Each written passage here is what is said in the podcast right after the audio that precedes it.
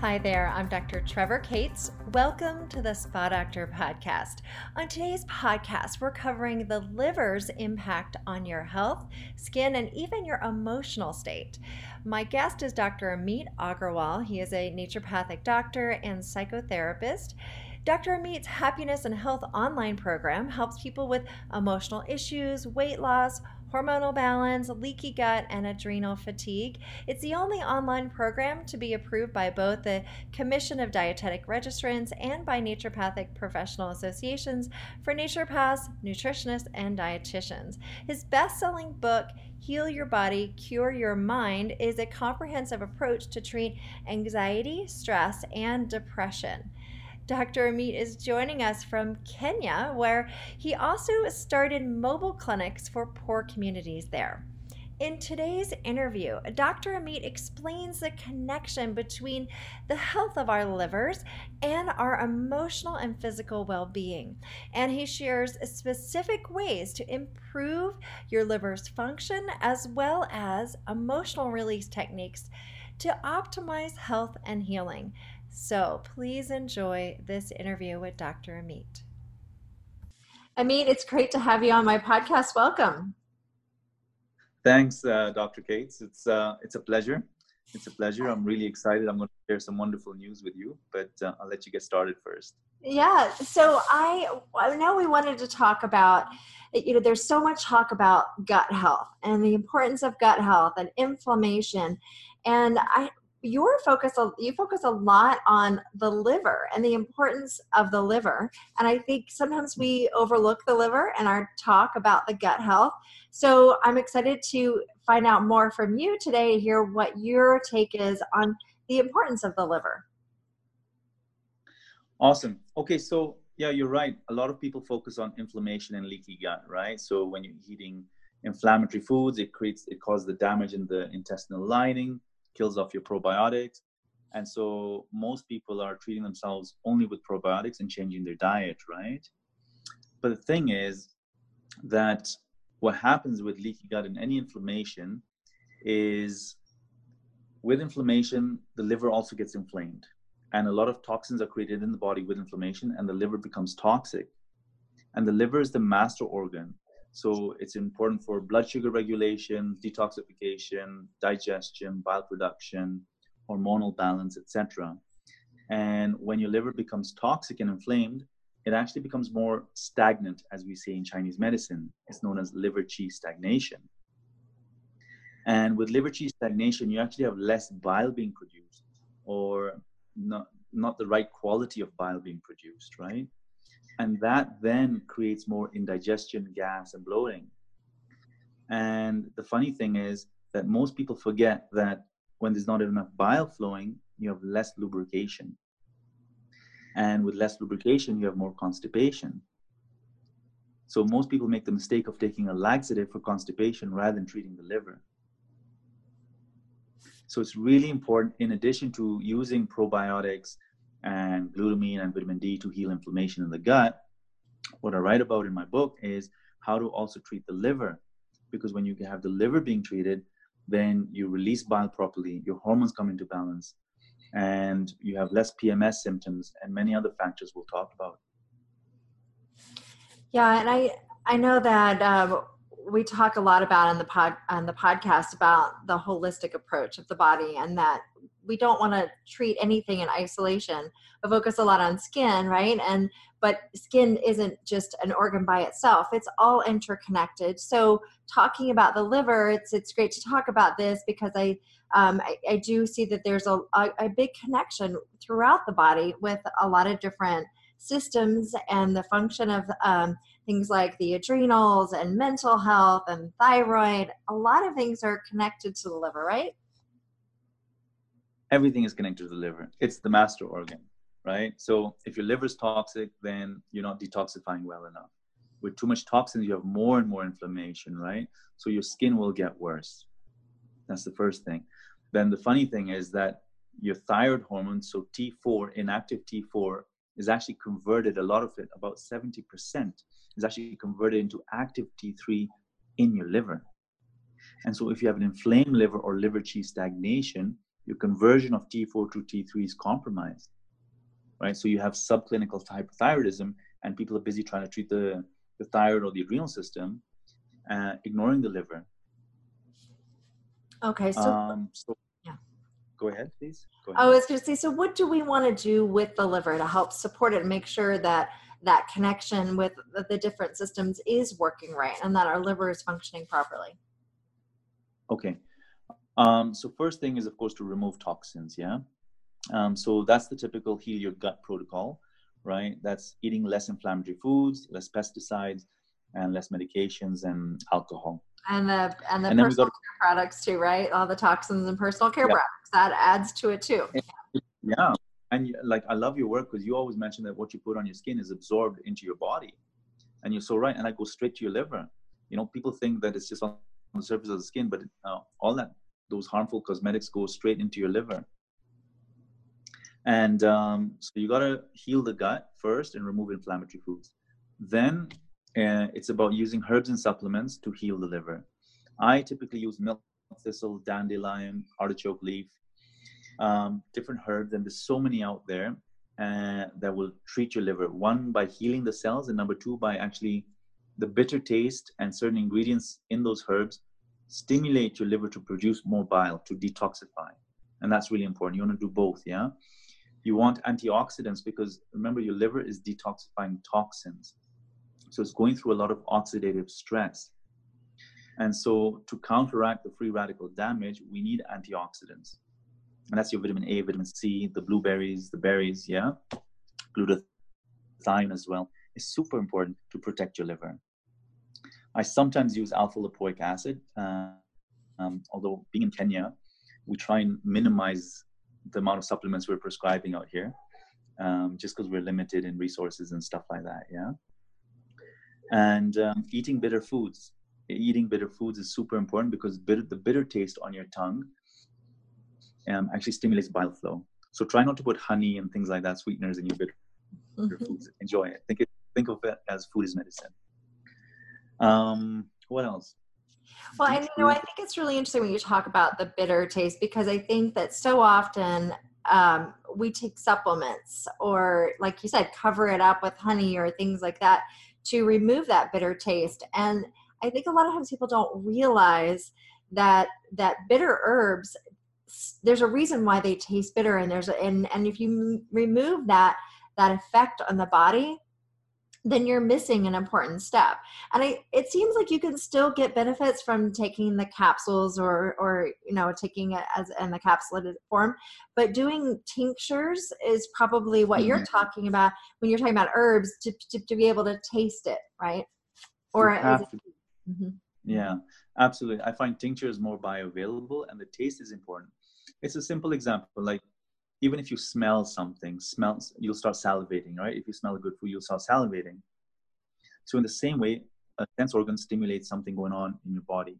In the same way, when you taste something bitter, something else goes on in your internal system as a response to what you're ingesting. So I try and relish the bitter taste. I just think, okay, I just surrender to it and think, okay, this is healing. Yeah, absolutely. So I think it's good for people to know that. And then also with foods, what are some of the other foods that are particularly good for the liver? So, I mean, turmeric is known to be really good for the liver, turmeric root especially. And then dandelion greens. There's what we call it rocket or arugula here. I'm not sure what you call it in the States. Is it rocket? Yeah. Mm-hmm. Okay. Anything bitter. Then we have bitter gourd. Indians call it Karela. That's super, super, super important for the liver. So really anything bitter. And then other things also like the cruciferous vegetables, broccoli, cabbage, those are all healing for, I think it's phase 2 of the liver detoxification pathway. It could be phase 1, I might have got those mixed up, but super important for the liver as well. And then magnesium. Magnesium is really important for liver function. People forget that a lot. So I'll often prescribe that. The other thing I'll prescribe is deep breathing. You know what happens is when you're stressed, right, you're breathing very shallow. You're only using the upper muscles here. And that's why stressed people get tight shoulders. And when you deep breathe, right, your diaphragm moves up and down, and that actually has a physical effect on the liver. It massages the liver. And so when you're not deep breathing, you're stressed, your shoulders are tight, and you get heartburn and other stress-related digestive issues because your liver is not being worked at really well. So everything goes together. So with the deep breathing, do you have a particular practice that you have people do, or just being aware of taking the breath deeper than your chest? I think, yeah, 5 deep breaths 3 times a day. That's easy to follow. And then doing exercises like kapalbati, yoga breathing, mindfulness, just getting the body out of the fight or flight state as well, allowing the body to relax. Automatically you kick in your parasympathetic nervous system, and that will allow the diaphragm to relax. Yeah. And so you'll have normal deep breathing with that. Yoga is fantastic for healing the liver. Yeah. And so just one more thing, like you mentioned some of these, and these bitter foods like dandelion greens, how do you consume them in the diet? Like for people who are not used to getting these in their diet, what do you suggest as a way to start introducing them in? That's a tough question. Right. I used to drink something very strange coming from Africa, and I studied in Canada. I used to drink neem tea quite often, and that's very bitter. But too much of it, of course, has some dangerous effects. But I would just seek these things out in a tea form, yeah, and put in a thermos and then sip that during the day, because a lot of people, they don't have these things because it's not right next to them. So I would put something bitter in a thermos and carry around with me to ensure that I'm doing that. Mm. And what I encourage people to do is if they go to a bar, they just, instead of alcohol, they order bitters. Mm. Yeah. The bitters formula, and put that in a bit of sparkling water. Yeah. I know that bartenders are like, you know, if they see anybody with hiccups or, you know, that complains about an upset stomach, I know I've seen bartenders like say, well, here, have some bitters. And I always think it's funny to see that, because it is like what you're talking about, that bitter taste definitely has that effect on the digestive system and the liver. Yeah. Yeah. What else can people do? It's really about education. I find when I talk to my patients about the effect on the liver, they feel more encouraged or inspired to actually seek out the broccolis and the other bitter foods, right? So education on the reason why we're working on the liver is super important as well. If I just tell somebody, okay, take stuff for your liver, but they don't realize why their liver is so important, it won't hit home as hard and they'll be less motivated. So when they have the carrot in front of them, like an end goal, motivation kicks in. Yeah. So it's all about psychology as well. Right. And I think that we're exposed to more toxins now than we ever have been. So I feel like our livers are more bombarded, especially in certain parts of the world. You know, in the United States, I feel like we have so many chemicals, harmful chemicals that we're exposed to now in our air, water, food, and personal care products, that we really do need to give our livers extra love and support so that our bodies can do what they're supposed to do. And we, you know, we have the functionality of our liver is amazing at what it can do to help remove some of the toxins that we're exposed to, and medications too. And you know, for people especially that have to take medications, to be able to mm-hmm. properly metabolize them, and even with hormone function and all of that, our livers are so important. It was a super important, like whether it's in the States or even in Africa, I do a lot of mobile clinics.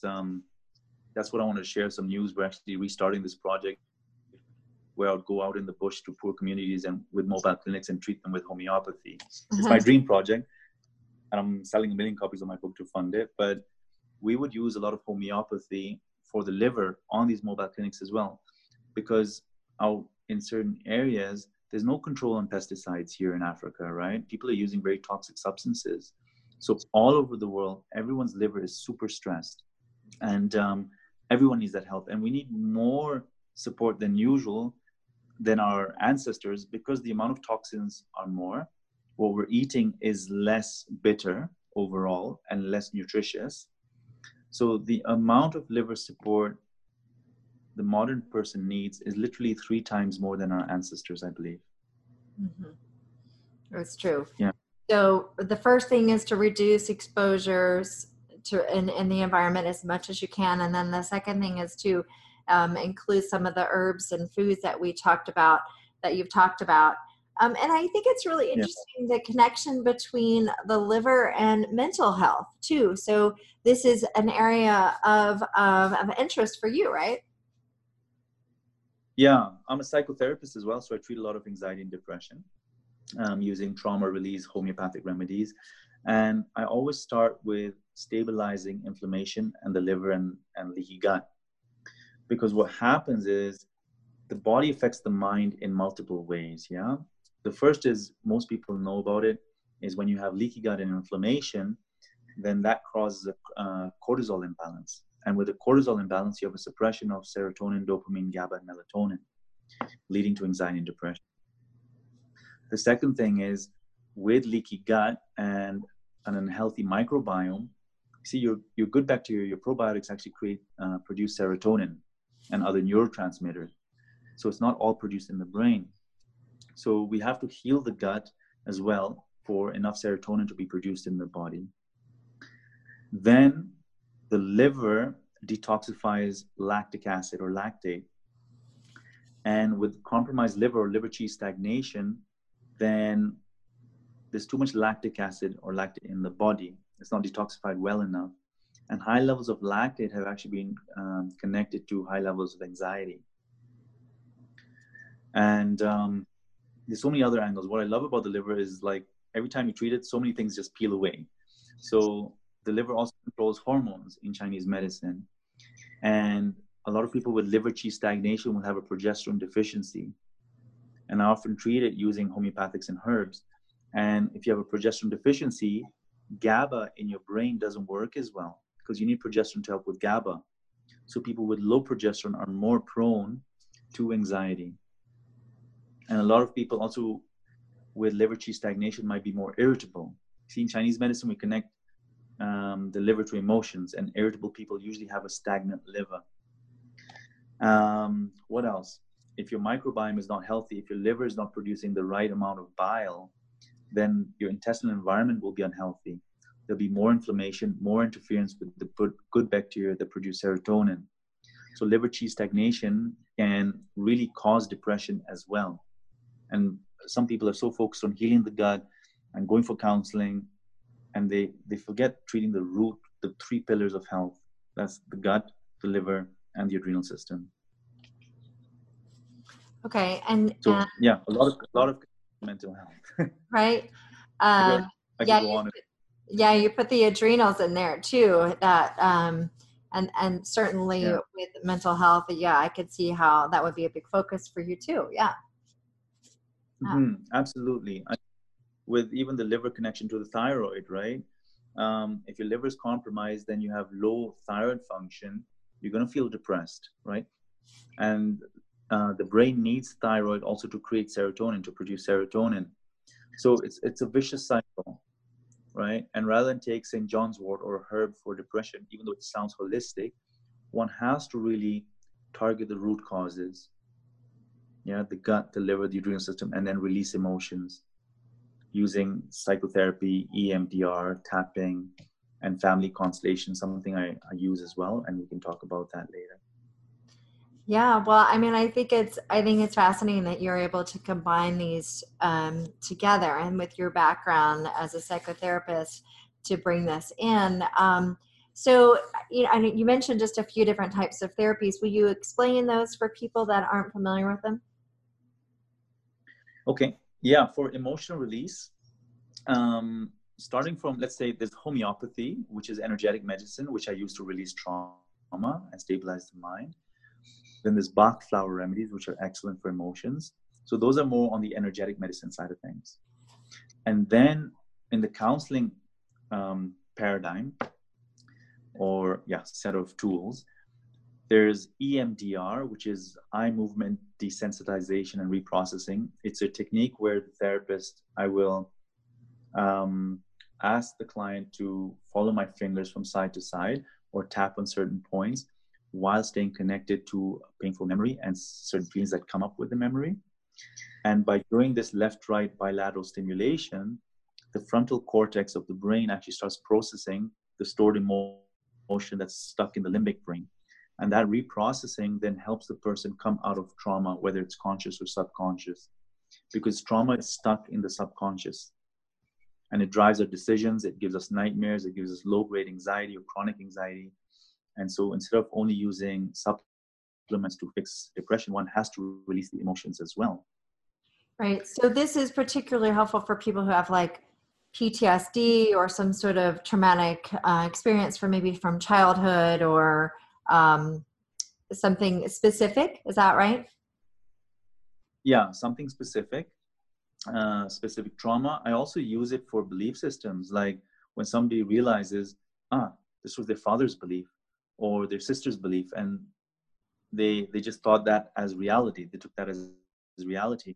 In that moment of realization, there's like an aha moment, right? In aha moments, usually there's a sensation in the body. There's a visceral experience, right? Because it's the full body experience. It's an authentic acknowledgement of truth. And in that, I can also do some tapping or EMDR because it helps integrate the realization back into the nervous system. So I love doing that with belief systems as well. Yeah, I think, I think that's a really interesting point because I think a lot of times, I mean, I've noticed this more, it's not something I was aware of before, that we can take on our parents' beliefs. But now that I understand this and I see this, it makes a lot of sense because as a child, when we're around our parents, we see our parents as perfect, right? We look up to them because they're our source of survival. And so whatever they do in that moment as a child, we see this like that's perfect. And that's what we are supposed to do. And so it gets programmed in. And then as an adult, then that can start to come out. It can start to manifest. We start to repeat some of the things that they did that we know is not healthy or that's not a good idea. But because it was programmed, it's great that like the awareness of that is so powerful. And then to be able to process that is fantastic. Yeah. You know, we associate those dysfunctional behaviors even as love, like because that's our environment. Some people associate abuse as a form of love because they've grown up with it. Yeah. And so they end up in abusive relationships because that's what they can relate to. And when you let go of those beliefs, or when you actually, so in family constellation therapy, we say, okay, I give this back to mom, her tolerance to abuse. I give it back to my mom. I don't have to tolerate it like she did. And I'm still a loyal child. You know, a lot of people follow their parents' suffering out of loyalty. And because they don't want to let their parent feel that they're alone or betray their parent in their mind, in their child's mind. And by saying certain simple sentences like, I leave this with you, mom. I still love you dearly, and I don't have to suffer like you did. Yeah, and I still love you, and I still connect with you, and I have not left you. There's a reprogramming that happens in the subconscious, literally. And the person is more able then to get out of an abusive relationship, because they don't feel like they're betraying their family or not belonging to the family anymore. So that's what I do in family constellations. And I think it's really important to heal trauma as well as dysfunctional, if you want to call it, or just harmful belief systems.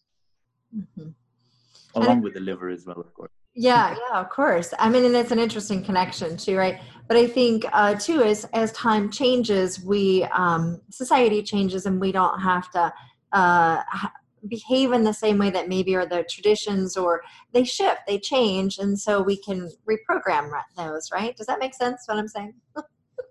Absolutely. Reprogramming is exactly what it is. Yeah.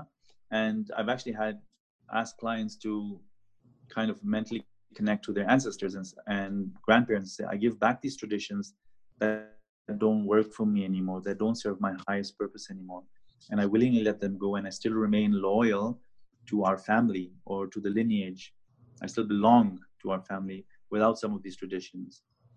And even just asking that permission at a subconscious level lets the person let go of any guilt associated with an alternate behavior. Very powerful stuff. Yeah. So yeah, you're right. Explain a little bit more about family constellations. We haven't talked about that, I don't think, ever on the Spa Doctor podcast before. So the idea of family constellations is a new concept for people, probably.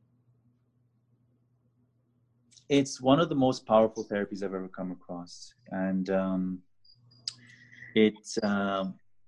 typically I use, like, it involves the therapist having certain helpers in the room, and you as the client will come, and I will ask you to pick certain people to represent your different family members. So family constellations is one of the most powerful therapies I've ever come across, to be honest. It's a form of psychotherapy. I like to look at it that way. And what it does is it acknowledges certain traumas that have happened in previous generations in your family. So whether your grandparents or even with your parents and siblings and uncles and aunts, because you belong to a certain energy system. And when things happen in your family, it's that affects their behavior. Yeah, everyone's behavior. And now people who are born in later generations are born off that behavior. How do I mean? Like, so if people were starving at a certain time in their life generation, then they grew up being very careful about food, about resources. And so their children are brought up with that mentality. And then later on, their children will also be brought up with that mentality, even though they might not be starving. That's a very simple example. At the same time, though, they're showing studies where people who have experienced trauma in the wars, and they are genetically different than other people who have not experienced trauma. And their descendants are actually more prone to anxiety and depression, emotional illness, because of the genetic changes, because of epigenetics, the changes in their genes, yeah? And how the therapy works is, I, as a therapist, will ask you to pick somebody or something to represent a family member, yeah? And then I'll watch the dynamics of the representatives. And when I'm doing it on Skype, I'll feel it energetically. It's known as the knowing field. We tap into the knowing field, and we can sense where the imbalance is with which parent or which sibling. And by looking at the imbalance, we might notice the representative for the father is looking away from the mother, and the daughter is just staring at the father, right? So that could symbolize an absence of the father. Maybe the father is mourning a dead parent from the war, and the mother never had the connection to the father, yeah, the husband. So the child is feeling the missing that's going on in the family system. So there's a gnawing feeling for the child, for the client. And by observing that, we can say certain sentences. We can ask the client to say certain sentences like, you know, I acknowledge your absence, Dad, and your pain, Mom, but I don't have to carry this in my life, in my relationships.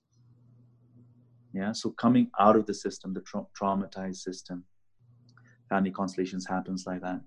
I had a client who was having anxiety and depression for a long time. We did psychotherapy, we did homeopathy, and things just weren't moving. So I asked her to check with her mom if there was an abortion or miscarriage in the family.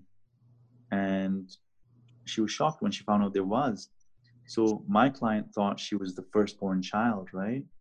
But the thing is, there was a miscarriage before her. So in family constellations, we actually acknowledge all parts of the system. So we acknowledge the aborted or miscarried children as well.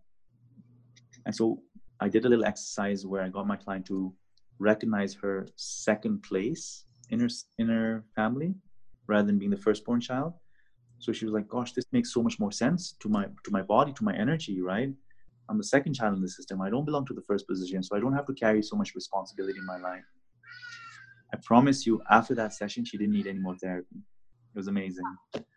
Huh. Yeah, there was another client from Zimbabwe. They experienced all the violence. And there was a conflict with her sister, actually, that was causing chronic digestive issues. And we did the homeopathy, we did the herbs, we did the supplements, mild improvements. And when I got her to do a certain technique where she dialogued with her sister, imaginary sister, like on a chair, and giving back the sister's pain, etc., her digestive issues resolved in one session after like 3 months of trying homeopathy and other things. So healing emotionally has a very powerful effect, of course, on the mind as well as the body. Yeah. And I know we've gone from the liver to emotions, and for some people that might seem like a stretch, but it really is. There's a big interconnection between the two. And again, it's this holistic approach, looking at the body holistically, whether you're talking about the skin, you're talking about the liver, emotional state. We've talked about so many different systems and symptoms today, and there's this incredible interconnectedness. And so supporting the body both physically and emotionally helps people get to, a higher state of health as well as emotional well-being, right? Absolutely. The both have to happen together.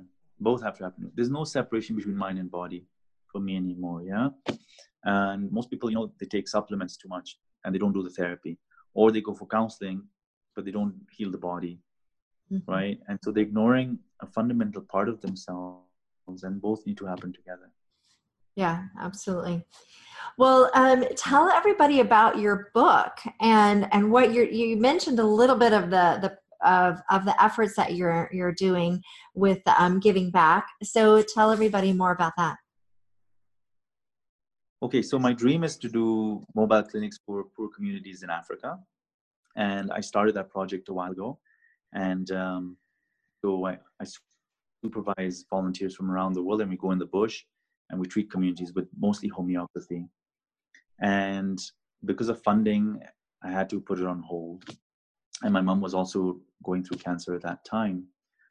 And so I'm starting the project again. And I've written a book to raise money for it, and people are also donating. But I want to do it in a self-funded way. So I want to sell really, really 1 million copies of my book so that I don't have to ask for funding again, right? So I want to give back to the person who funds me through the book or through the online course I've created that's actually been approved for CE credits as well for naturopathic doctors and dietitians. So the book and the course, they cover a lot about what we've talked about today, how to heal the gut, the liver. I have some extra exercises in there people can use to heal emotional trauma and belief systems. I have certain remedies in the online course, homeopathic remedies. I go into a lot of detail about that, on which remedies help heal the liver and which remedies can help heal trauma as well. So it's a very integrated, a full approach really to overall health, right? Fixing inflammation, toxicity, adrenal fatigue, and releasing emotional trauma. So people who are taking this course are getting a lot of benefits and using less supplements actually, because they're treating the root cause. And so with enough sales, then I want to go back in the bush. I want to build a hospital. I've got the piece of land already. In the middle of trying to get funds to dig a borehole on the piece of land, so there's enough water. And then, just educate local practitioners, local health workers in Kenya on how to use holistic medicine and treat the root cause rather than just overprescribing antibiotics all the time.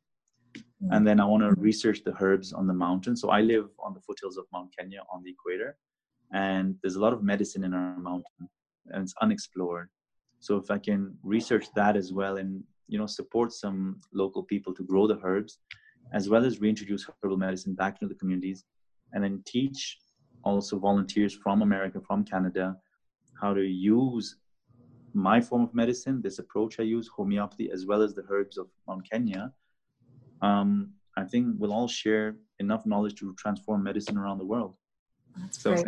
Fantastic. So where can people go to find the course and your book? My website is health.drmeet.com. So health.drmeet is DRAMEET.com. And then, the book is there. There's a link to the book. There's a link to the online course as well. Great. And we'll have that link up below the show notes, in the show notes below the podcast interview on my website too. So Ameet, thank you so much for the interview today. And I know it's a completely different time of day there than it is here. So thanks for being accommodating with that and all the work that you're doing to help heal people globally. So thank you. Thank you for your time. I know it's early morning there as well. One little request, if people are interested in getting the book, I'd love them to buy like 10 copies that they can donate to their communities as well, or even send, like, just buy a large number, then I can use that amount, any profits, to distribute my copies of the book to communities here in Africa, or they can send a direct donation. I'll do it on their behalf. So thank you everyone for supporting me, and thank you Dr. Cates for this opportunity, and I'll see you in Kenya on a mobile clinic, hopefully. Perfect. Thank you. I hope you enjoyed this interview today with Dr. Ameet. To learn more about Dr. Ameet, his book and online program, you can go to thespadoctor.com, go to the podcast page with his interview, and you'll find all the information and links there. And while you're there, I invite you to join the Spa Doctor community so you don't miss any of our upcoming podcasts. And also, if you haven't already taken the skin quiz, you can go to theskinquiz.com, find out what information your skin is trying to tell you about your health and what you can do about it. Just go to theskinquiz.com. It's a free online quiz. And also, I invite you to join me on social media, on Facebook, Twitter, Pinterest, Instagram, and YouTube, and join the conversation there. And I'll see you next time on the Spa Doctor Podcast.